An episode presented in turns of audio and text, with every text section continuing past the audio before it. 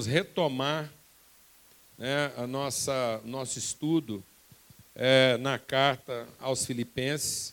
Então a gente vem fazendo um estudo sistemático da carta aos Filipenses, mas hoje eu quero antecipar, depois a gente vai voltar nisso, e não importa a gente quantas vezes voltar nisso, vai ser sempre bom. E, e aí, lá no capítulo 4, no versículo 4, diz assim: Alegrem-se sempre no Senhor. Novamente direi: alegrem-se. Seja a amabilidade de vocês conhecida por todos, perto está o Senhor. Não andem ansiosos por coisa alguma, mas em tudo, pela oração e súplicas e com ações de graça, apresentem seus pedidos a Deus. E a paz de Deus, que excede todo entendimento, guardará o coração e a mente de vocês em Cristo Jesus. Finalmente, irmãos, tudo que for verdadeiro, tudo que for nobre, tudo que for correto, tudo que for puro, tudo que for amável, tudo que for de boa fama, se houver algo de excelente ou digno de louvor, pensem nessas coisas. Ponham em prática tudo que vocês aprenderam, receberam, ouviram e viram em mim. E o Deus da paz estará convosco. Por que, que a gente quer compartilhar sobre isso essa manhã?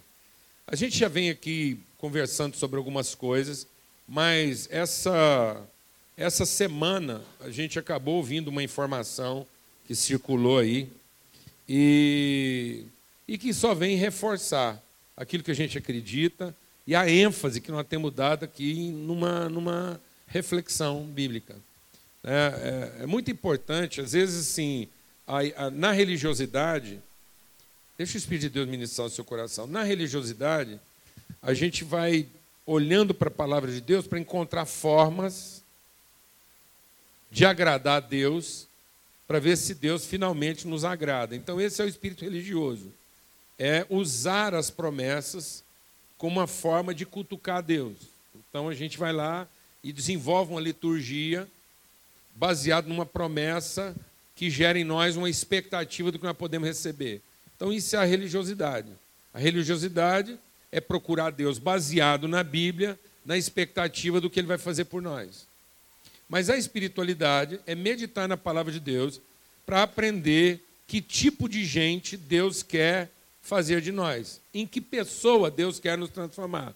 De modo que eu olhe para a promessa de Deus não na expectativa do que eu vou receber, mas que eu olhe para a promessa de Deus na perspectiva do que eu tenho para oferecer. Deixa Deus ministrar ao seu coração. A vida só pode ser enfrentada na perspectiva de uma convicção. Que convicção? É que Deus proveu o alimento para depois permitir a fome. Então, Deus não constata a fome e vai em busca do alimento. Foi isso que o diabo fez com a gente. O diabo fez a gente pensar a partir do apetite e não da convicção. Então o diabo disse assim: no dia em que você comer, no dia em que você saciar a sua fome, então você se tornará quem você ainda não é. Então nós temos a tendência de agir a partir da satisfação, da expectativa do que eu não tenho. Então eu estou sempre movendo em cima de um apetite. Por isso que a palavra de Deus diz: quando não há conhecimento da revelação de Deus, nós fizemos do nosso ventre o nosso Deus. Então toda religiosidade, ela habita o quê? O ventre. Ela habita o apetite. Então toda religiosidade é uma forma de celebrar a divindade para que a divindade satisfaça a minha fome. Então a fome vem primeiro, o alimento vem depois. Quem está entendendo o que eu estou falando? E Deus diz: não, o alimento vem primeiro, a fome vem depois. Para que a fome seja a oportunidade de você desfrutar do alimento. Então, na verdade, o homem só comeu, presta atenção. Tem uma pessoa aqui que vai gostar muito que eu vou falar aqui agora. A Selene. O homem só comeu o que não podia porque ele não tinha comido o que podia. Então o mandamento de Deus nunca foi não comer. O mandamento de Deus sempre foi o quê? Comer. Então comer veio antes de não comer. Então é por isso que às vezes a nossa cabeça não funciona. Porque nós estamos achando que vamos alcançar a saúde a partir de não comer.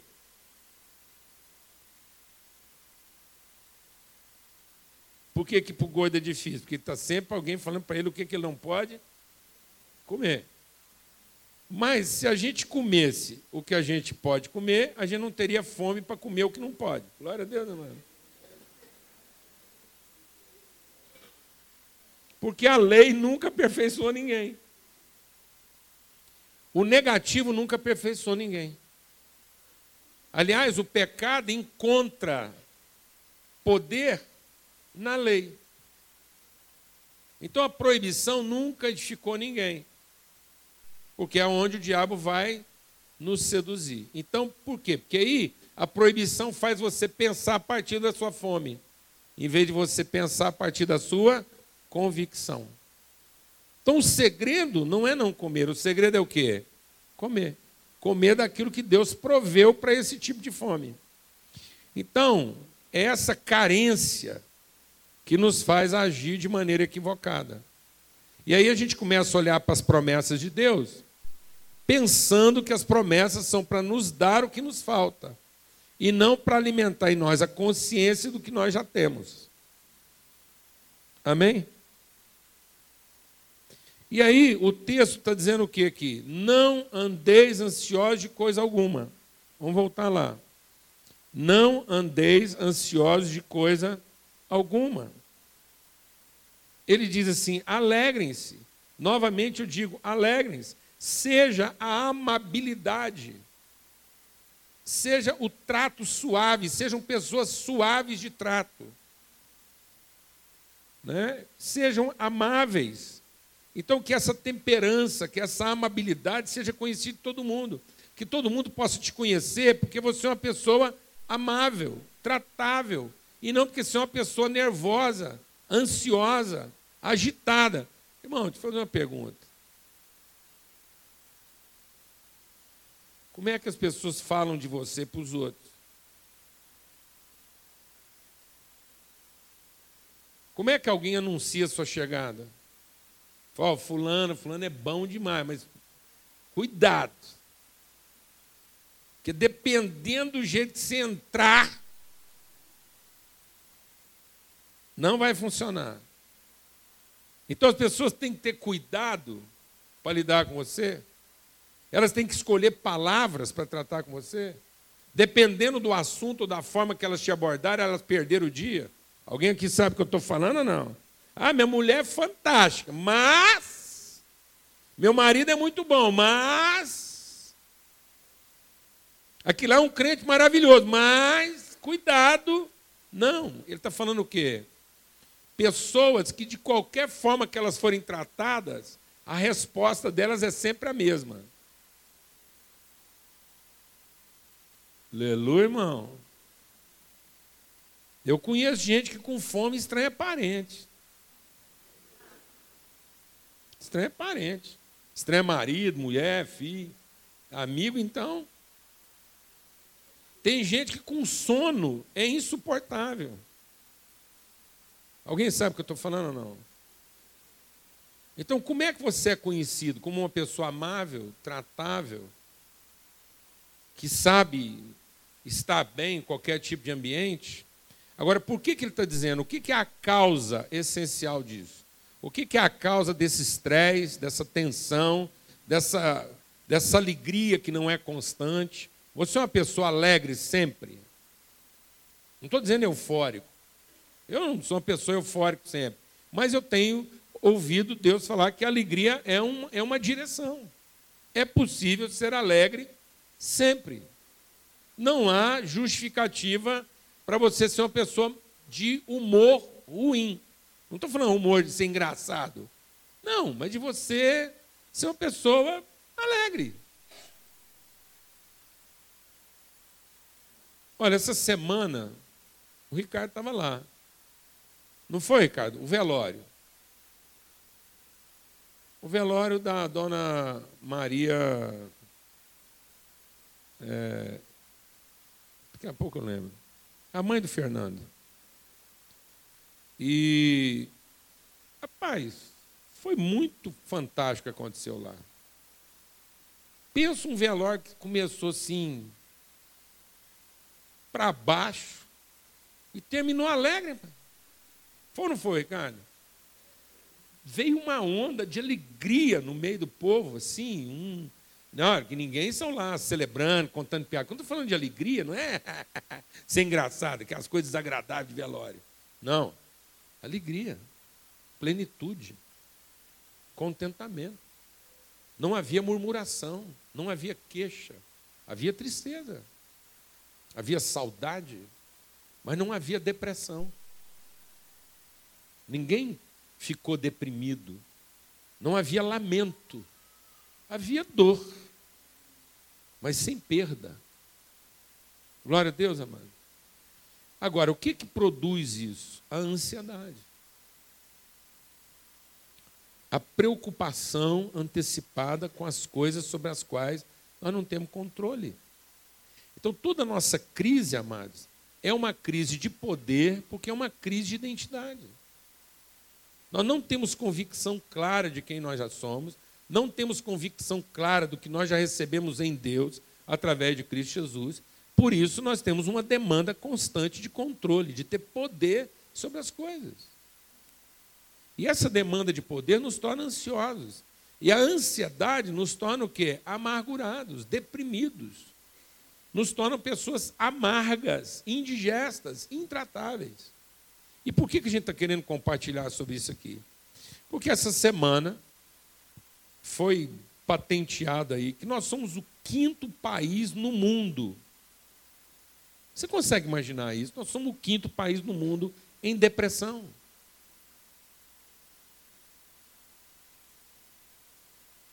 Nós somos o quinto país do mundo com maior índice de depressão e nós somos o campeão mundial de ansiedade.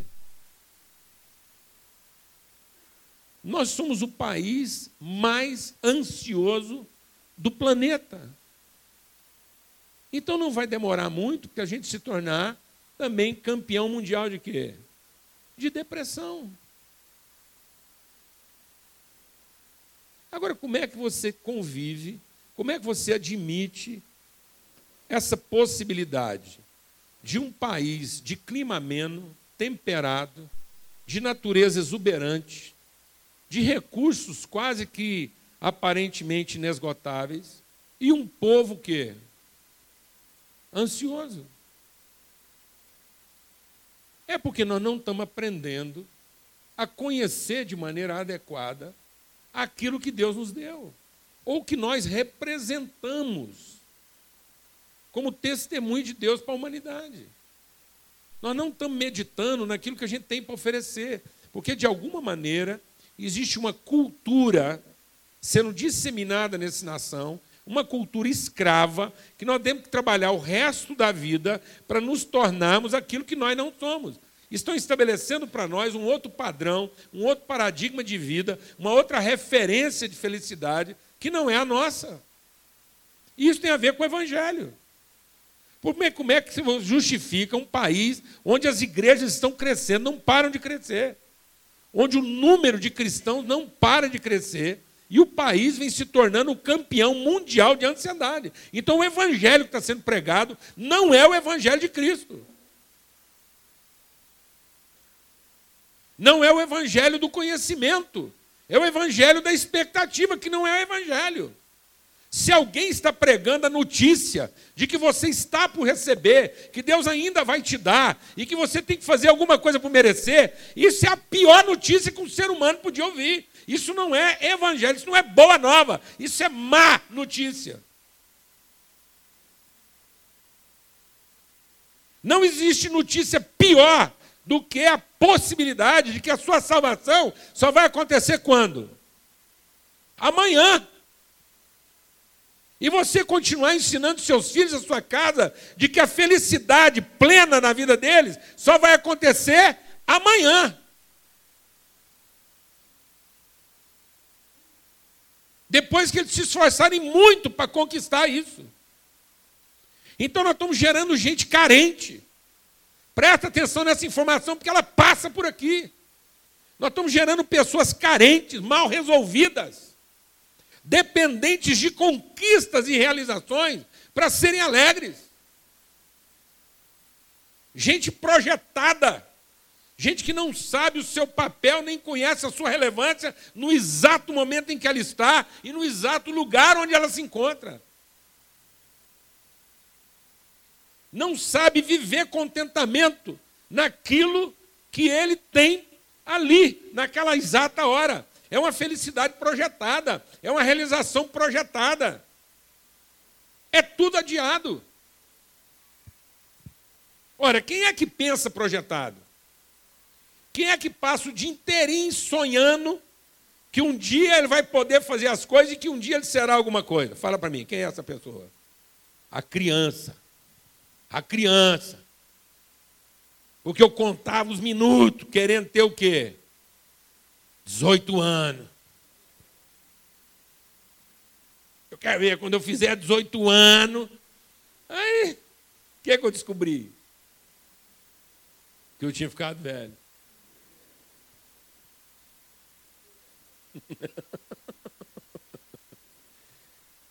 ah, que bobagem. O que, que nós estamos passando para a nossa família? Então ele diz o quê? Se eu quero ser uma pessoa amável, alegre, constante, eu não posso viver ansioso de coisa alguma. E coisa alguma é coisa alguma. Coisa alguma inclui todas as coisas, não exclui coisa alguma. Glória a Deus, amado. Então, isso quer dizer que não há nada, absolutamente nada, que justifique a nossa ansiedade porque Deus só permitiu a fome de acordo com a comida que ele já tinha preparado. Então Deus primeiro fez o fruto, depois permitiu a fome. Então, para cada fome que eu tenho, já existe um provisionamento antecipado e não posterior.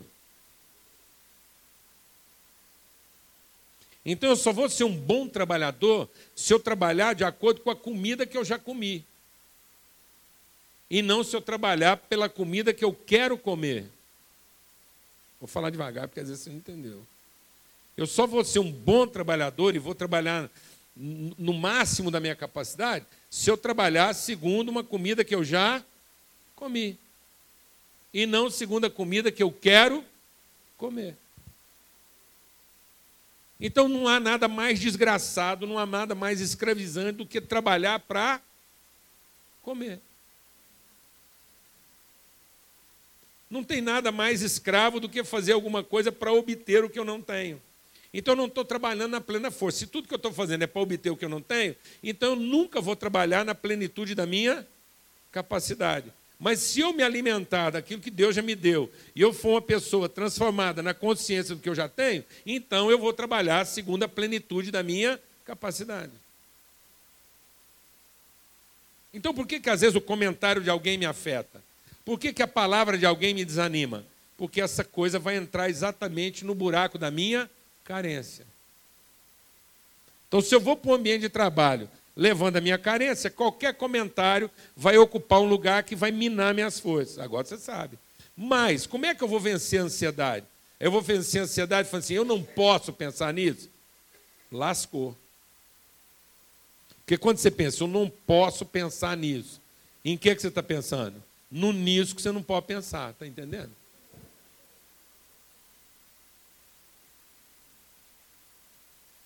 Amém, irmão? Eu não posso fazer isso. Então, o que você está pensando? No isso que você não pode fazer. Lascou. Por isso que a lei nunca aperfeiçoou ninguém. Porque você nunca vai se transformar pensando naquilo que você não devia estar pensando. Então, qual é a receita? A receita está aqui. É verdadeiro? É justo? É bom, é de boa fama, é amável, tem virtude, é excelente, é digno de louvor, nisso pensai. Então, amado, vencer a ansiedade é um exercício de meditação. Você pode ir para casa, rezar, ajoelhar no milho. Entendeu? Você vai lá, ajoelha no milho, você pode vir dar dízimo, oferta e falar: Deus, me liberta da minha ansiedade. E Deus fala assim para você: estou te libertando, meu filho. Está aqui. Medita, medita, medita e aprende. Porque a ansiedade, amados, ela está onde? No nosso entendimento. A ansiedade vem da nossa forma de pensar. Então a cura para a ansiedade é meditar na palavra de Deus para poder colocá-la em prática. E só que as pessoas não estão meditando na palavra de Deus. As pessoas estão decorando a palavra de Deus como ticket de refeição. Então o povo está cheio de versículo no bolso, como fosse ticket de refeição. Aí toda hora que está num perrengue, eles arrancam o ticket de refeição, mostram para Deus, fala, Deus, é isso aqui que eu estou precisando que o Senhor me dá hoje. Que isso, mano? Não. A palavra é o seu alimento, nem só de pão, mas de toda a palavra. Então a palavra é o meu alimento, é o alimento da minha alma, é o alimento do meu entendimento. Então, se o meu entendimento, a minha alma estiver cheio da palavra de Deus, não haverá espaço para ansiedade. Ninguém vai perturbar você, ninguém vai conduzir você, ninguém vai induzir você a ser uma pessoa irritada, nervosa, porque você não vai responder segundo o estímulo da pessoa, você vai responder segundo a palavra de Deus. Porque ela é o seu fiel referente, ela é o seu fiel condutor. Então, quando o diabo veio tentar Jesus, Jesus não discutiu com ele. Você não tem que entrar no perrengue, você não tem que entrar no debate. Jesus não discutiu. Ah, que foi, capeta? Sabe o que você está falando? Passa! Não. Não temos essa bobagem. De achar que Deus vai te dar poder, você pá, pá. Não. O capeta faz tudo para trabalhar o quê? Sua mente. Você tem poder. Você não é o filho de Deus. Então, se é o filho de Deus, transforma pedra em pão. Aí Jesus pensou assim: mas não é só de pão que o homem vive, e toda palavra que procede da boca de Deus. Então, para que eu vou transformar a pedra em pão? Não preciso disso. Eu não estou nessa crise.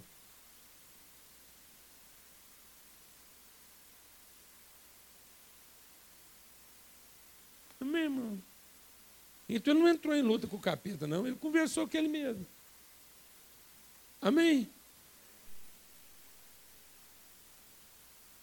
Por que, que você não olha e está vendo tudo que a vida pode te oferecer, tanto de coisa que o mundo tem para te oferecer? Faz um culto, canta um zino, faz umas rezas, que você pode ter tudo isso aí que o mundo vai te oferecer.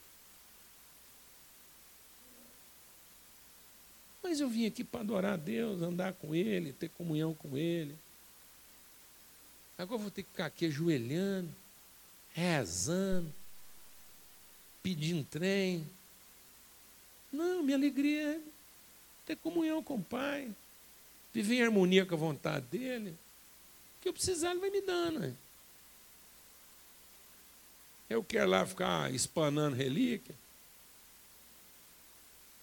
lavando tranqueira. Você veio aqui nesse mundo para cuidar de carro ou para ser carregado por ele? Né?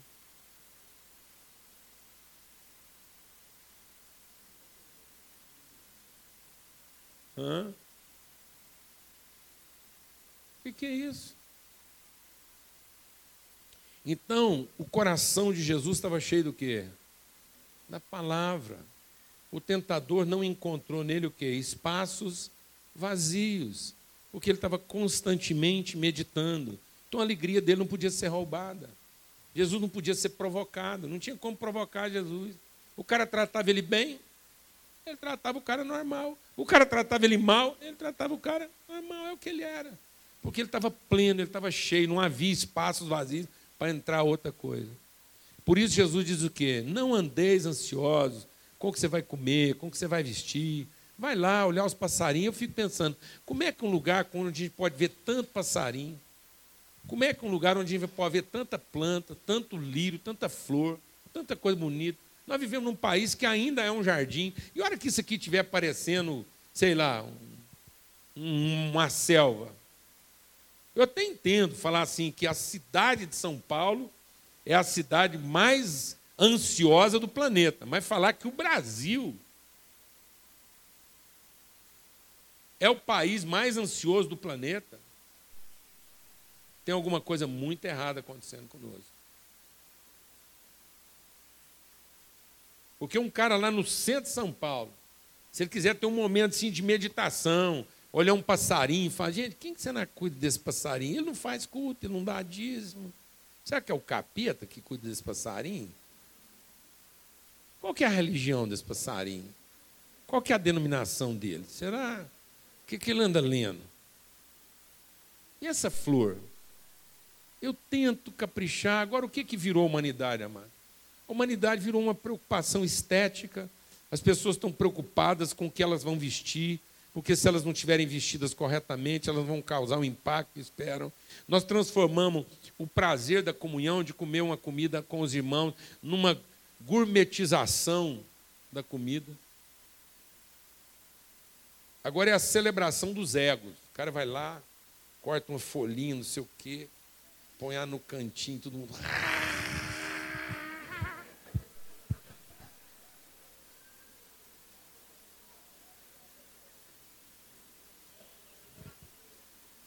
Não, na boa, mano. Não, beleza, tá tudo muito bom, tudo muito certo, mas pelo amor de Deus, velho. Hã? Não, que que é isso? Nós vamos ficando doidos. Daqui a pouco, a, a, mulher faz um tutu, não tem coragem de apresentar aquilo, só porque sabe misturar farinha com, com feijão. Ah, mas isso é um tutu. É uma farofa. Não, mas pelo amor de Deus, menos. Bem menos. Glória a Deus. Porque isso virou uma celebração dos egos. Nós estamos ficando é doido da cabeça. Daqui a pouco o cara, ele está preocupado em ganhar uma fortuna para poder chegar perto de um pratinho daquele. E aí a desgraça é que ele não come, não. Ele tira 200 fotos para colocar no Instagram e você acha que ele está mostrando a comida? Não, ele está mostrando o poder dele em ter chegado perto daquela comida. Aí todo mundo, oh, ele foi lá comer no metro e tal. Ele deve estar tá ganhando muito. Que coisa mais imbecil. E nós estamos ficando doentes. Então existe um diagnóstico sobre essa nação. E esse diagnóstico passa lá, dentro da sua casa, dentro da minha casa. O diagnóstico da ansiedade e da depressão. E isso é diagnóstico bíblico. Jesus termina o sermão do monte dele. Ele vem falando, falando, falando, falando. E ele diz: Olha, cuidado, porque o mundo será vencido pela ansiedade, pelo medo. Porque onde houver medo, o amor não se aperfeiçoa. Esse país era para ser o país do amor, da dádiva, da amizade, da vida, da vida simples, alegre, bela, um jardim plantado e nós estamos transformando ele num deserto de gente ansiosa, nervosa, perturbada, deprimida, medicada. A pessoa não tem segurança de sair de casa se não tiver um, uma muleta emocional. Então, em nome de Jesus, que haja cura. E isso não vai vir de maneira extraordinária. Isso é um exercício de meditação e aprendizado. Medita, presta atenção, vai olhar os passarinhos enquanto ainda tem passarinho para olhar, vai olhar as flores enquanto ainda tem flor para olhar, vai meditar em Deus, vai ensinar seus filhos a observarem isso. Em vez de você ficar enchendo. O único programa que os pais sabem fazer hoje, porque é o, é o menor custo-benefício, é levar os filhos para andar em shopping e não comprar nada. Para os meninos saírem de lá satisfeito porque viu muita coisa e ao mesmo tempo estressado porque não pôde comprar coisa alguma. E aí passou o tempo, ele não teve muito trabalho, porque estacionou, subiu uma escada rolante, resolveu e pronto. Não teve que ter o trabalho de enrolar um sanduíche, uma farofa, levar esse menino com a beira de mata aí, mostrar umas coisas, estrepar uns pés, ter que curar uns, uns arranhados. Não, a gente quer o trem simples. Amém, irmãos? Em nome de Jesus. É Bíblia. É Bíblia. Não andeis ansiosos. O que é bom, o que é perfeito, o que é justo, seja isso que ocupe o vosso pensamento. Seja essa a vossa maneira de pensar. Amém? Pai, muito obrigado por essa manhã, por esse dia tão maravilhoso, tão dadivoso, em que o Senhor nos leva a meditar, pensar nas pessoas, encontrar amigos, ser surpreendido por coisas que a gente não imaginava e que só porque a gente parou para meditar e aprender com o Senhor, o Senhor trouxe a luz. Irmãos de longe, irmãos de perto, trouxeram seu testemunho, sua alegria, sua confiança. E nós queremos é isso mesmo, cura na nossa vida. Cura. Nós queremos nos opor a esse diagnóstico de ansiedade e depressão que está possuindo o nosso país. Nós nos levantamos contra essa maldição, ó Pai. No poderoso nome de Cristo Jesus, o Senhor. Nós queremos fazer algo, algo prático, algo objetivo. Se essa é a doença, o Senhor diz que o Senhor nos daria poder para curar os enfermos.